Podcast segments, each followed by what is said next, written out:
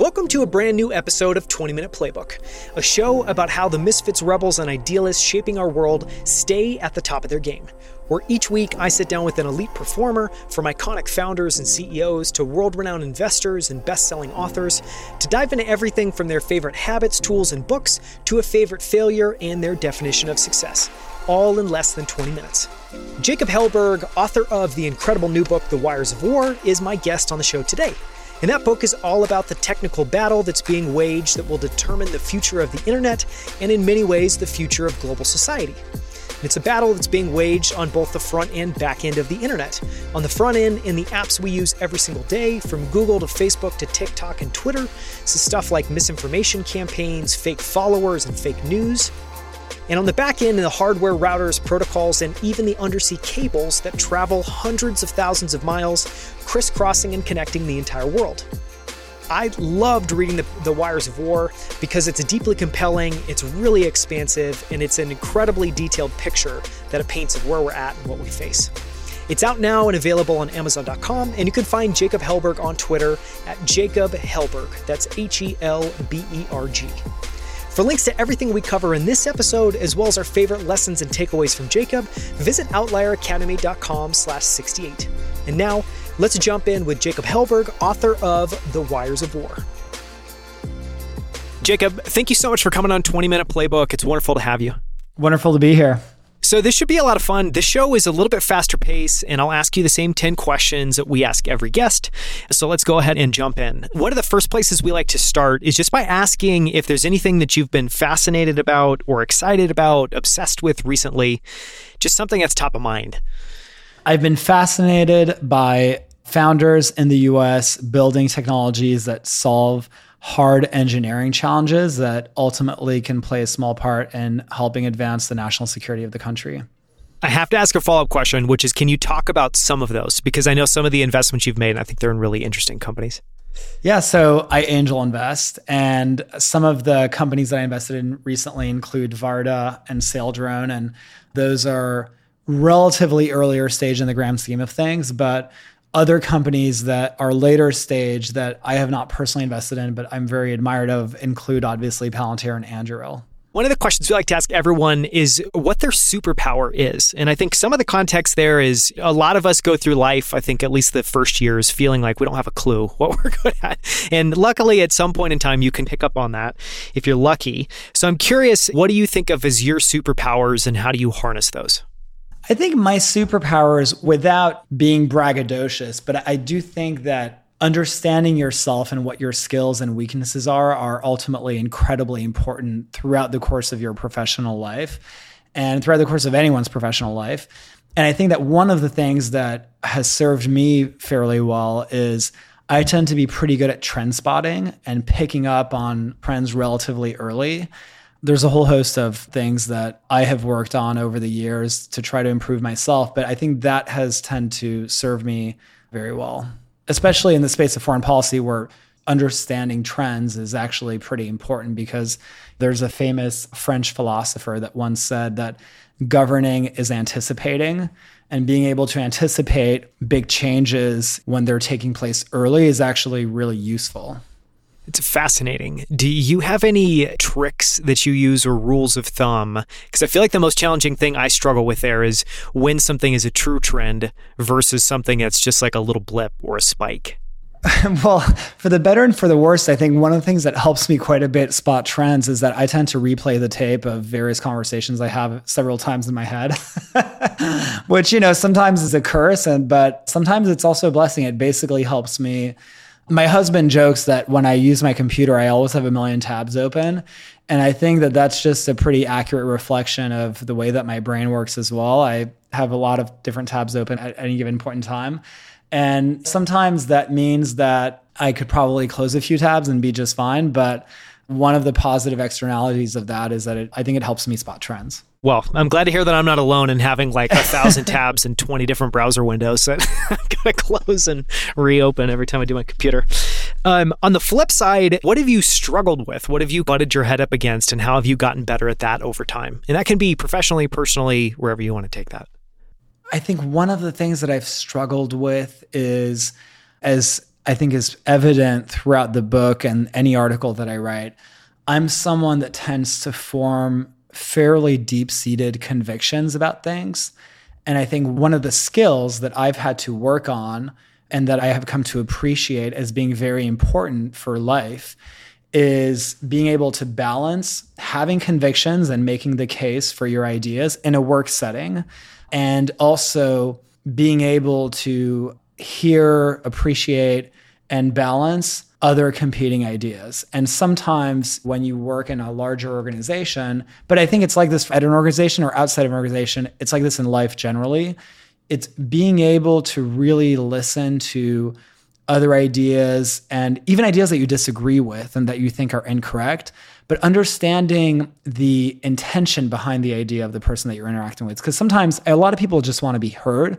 It's not even about the idea itself, but it's about where are they getting at? Where's their sentiment coming from? Understanding where people are coming from is ultimately a really important skill that I think is incredibly useful for life in general. And I think that's something that I've really come to appreciate over the years. I think that's really well said. Thinking about, and you can take this question in terms of what your average day looks like, what things you've experimented with historically.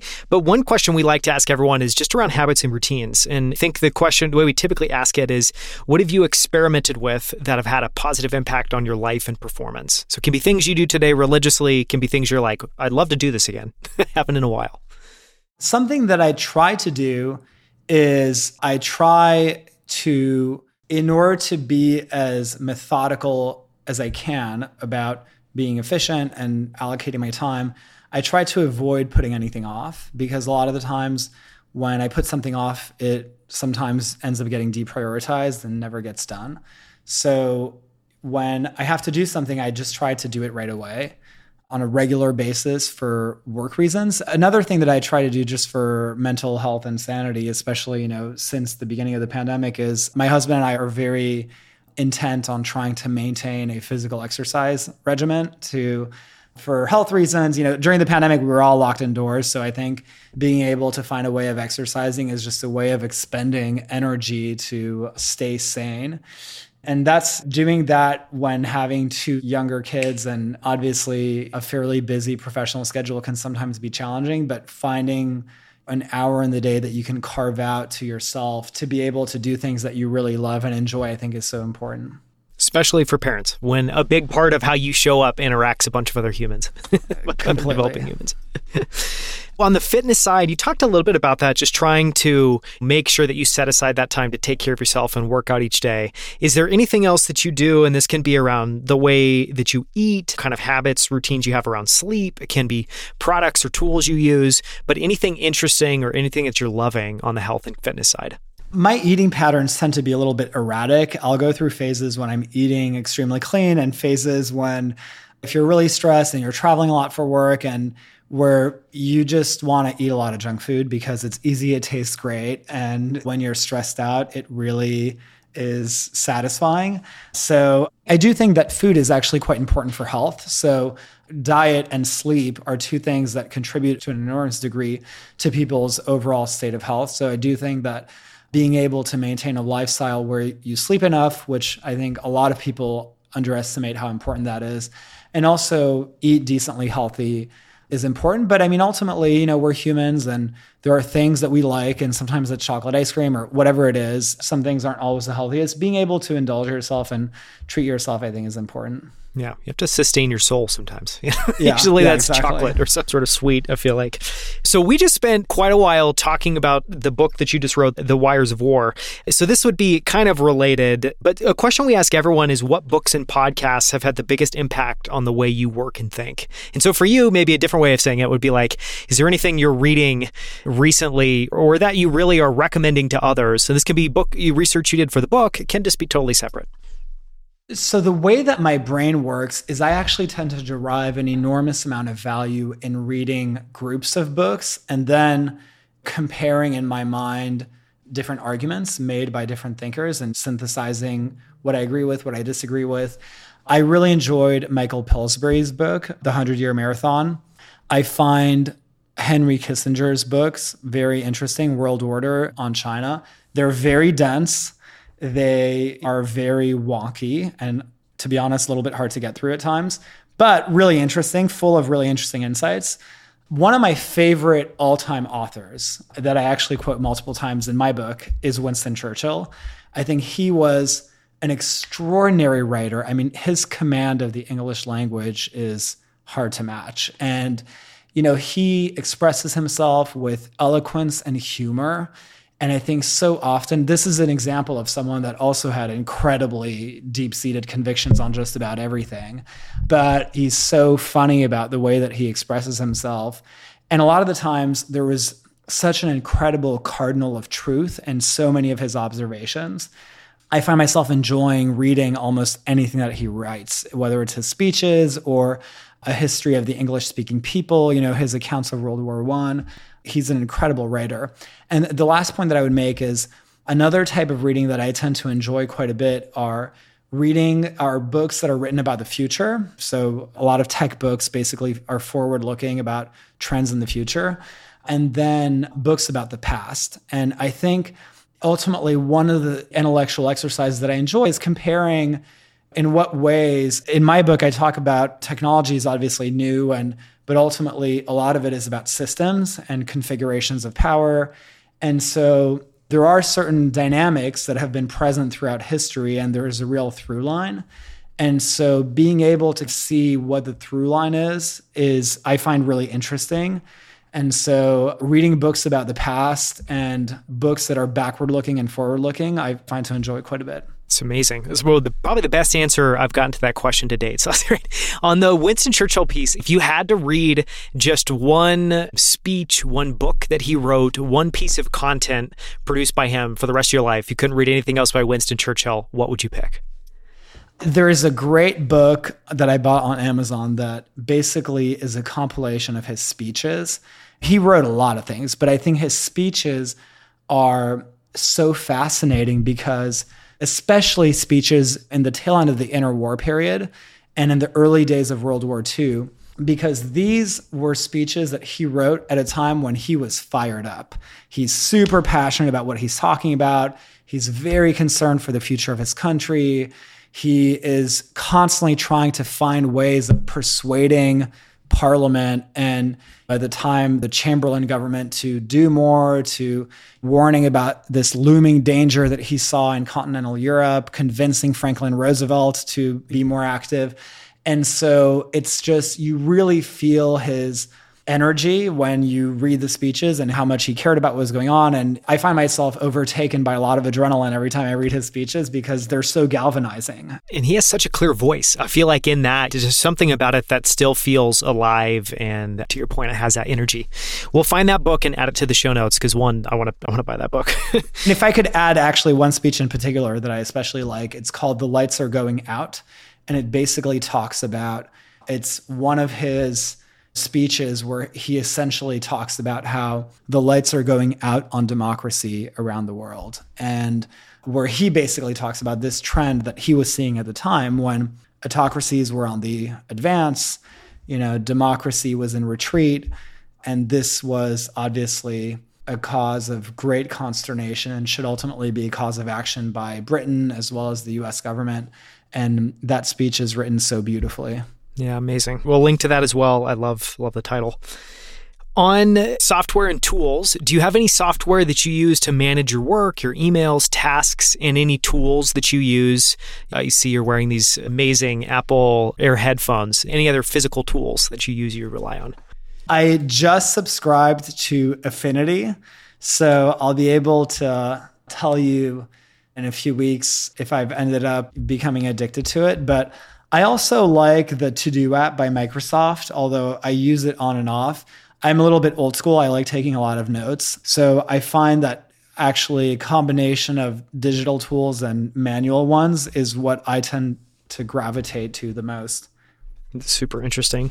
So, one question that we always ask every guest, it's my favorite question that we ask, is just if they could share a favorite failure. And I think what we're trying to get at there is while we're all trying to pursue these ambitious, interesting, exciting ideas, a lot of times in life, stuff doesn't work out. And oftentimes that's for the better. And you can look back and see that, yes, this thing didn't work out, it didn't achieve this goal, but it sent me in a better direction. And I learned something really valuable. Do you have a favorite failure?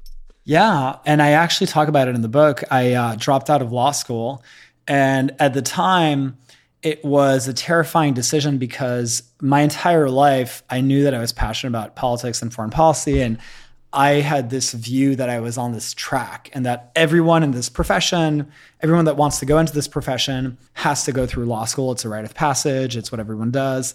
And so when I got to law school, I did the program for a whole host of reasons that I talk about in the book. Actually enrolled in a graduate school in France called Sciences Po. And I went back to Paris for about a year. And basically, as the first semester was coming to a close, I was applying for a bunch of summer associateships at top tier law firms based in Paris, like international law firms based in Paris. I got a, an offer from a white shoe law firm called Shearman Sterling, which is a very, very good law firm. And as I was getting the office walkthrough, I remember looking around thinking, wow, if this is the best that my life is going to look like for the next 10 years, I don't know that this is cut out for me. I mean, I went to law school because I was passionate about public interest law, but realized after getting into law school that everyone that has the best jobs in public interest law, namely in the government, all come from quote unquote big law firms. And in order to get to a big law firm, you basically have to spend like 10 years at a big law firm in order to make partner, in order to get the best jobs in the government. And it's an incredibly long cycle where the cost benefit equation for me just did not really pan out because the cost was just so high. I mean, you basically have to give up like every aspect of your life to do something that to me felt incredibly dry and boring, which was proofreading contracts as a junior associate for the first few years. And that's not really the theory of law. I've always found fascinating. The practice of working at a law firm, morbidly boring. And so I dropped out, nearly gave my parents a heart attack, moved to California, which is where I ultimately ended up getting involved in the whole startup ecosystem. And it was a terrifying experience because all of a sudden, this cleanly drawn out plan that I was on for so many years was completely thrown out the window overnight. But ultimately, it was for the better. And a funny irony, actually, is that a couple years after moving to California, I met my now husband, Keith, who himself went to law school, joined a law firm. He actually graduated from law school, went, did a law firm, but he pulled out of the field of law and jokes how it was one of the best decisions he's ever made. And his partner at Founders Fund, Peter Thiel, jokes about how he's also a former practicing attorney and he jokes how he worked at a law firm where from the outside everyone wanted to get in and from the inside everyone wanted to get out. And i had a very similar experience and so that gave me some level of comfort that i had made the right decision. And ultimately one of the things that i really loved about silicon valley is that it's an ecosystem of incredibly interesting bright self-starting people that all have slightly unconventional backgrounds. I mean, I have a lot of friends that are very successful that are high school dropouts.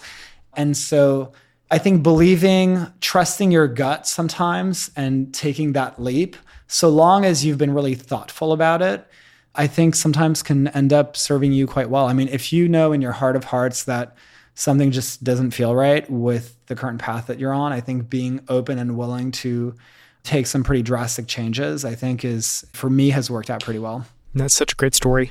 Okay, last two questions. The first one is what is your definition of success?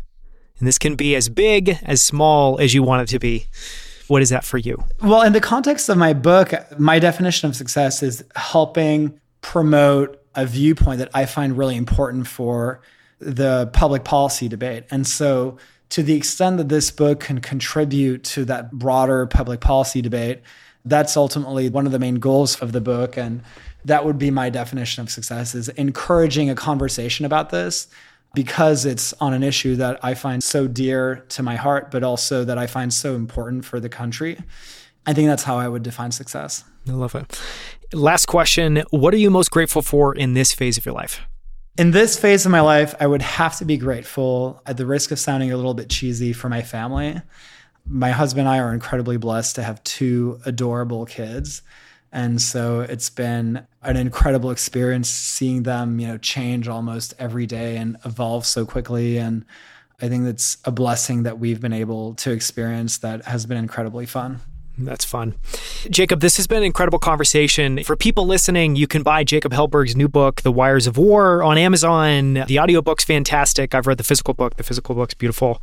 And I would say get the physical book because mine's filled with tons of underlines notes in the margins and all sorts of stuff. Jacob, where can people find you online, follow you on Twitter? So they can follow me on Twitter at Jacob Helberg. And if they haven't already, I encourage everyone to buy the book on Amazon, The Wires of War Technology and the Global Struggle for Power. Thank you so much. It's been a lot of fun. Thank you. Thank you so much for listening. You can find links to everything that we discussed, as well as the show notes and transcript for this episode at outlieracademy.com slash 68. For more from Jacob, listen to our in-depth conversation all about his new book, The Wires of War, in episode 67. And you can also visit outlieracademy.com to explore more incredible interviews with the founders of Rally, Titan, Superhuman, Primal Kitchen, and so many other great companies, as well as best selling authors and many of the world's smartest investors. From our entire team at Outlier Academy, we hope you enjoyed the show. I hope to see you right here next week on 20 Minute Playbook.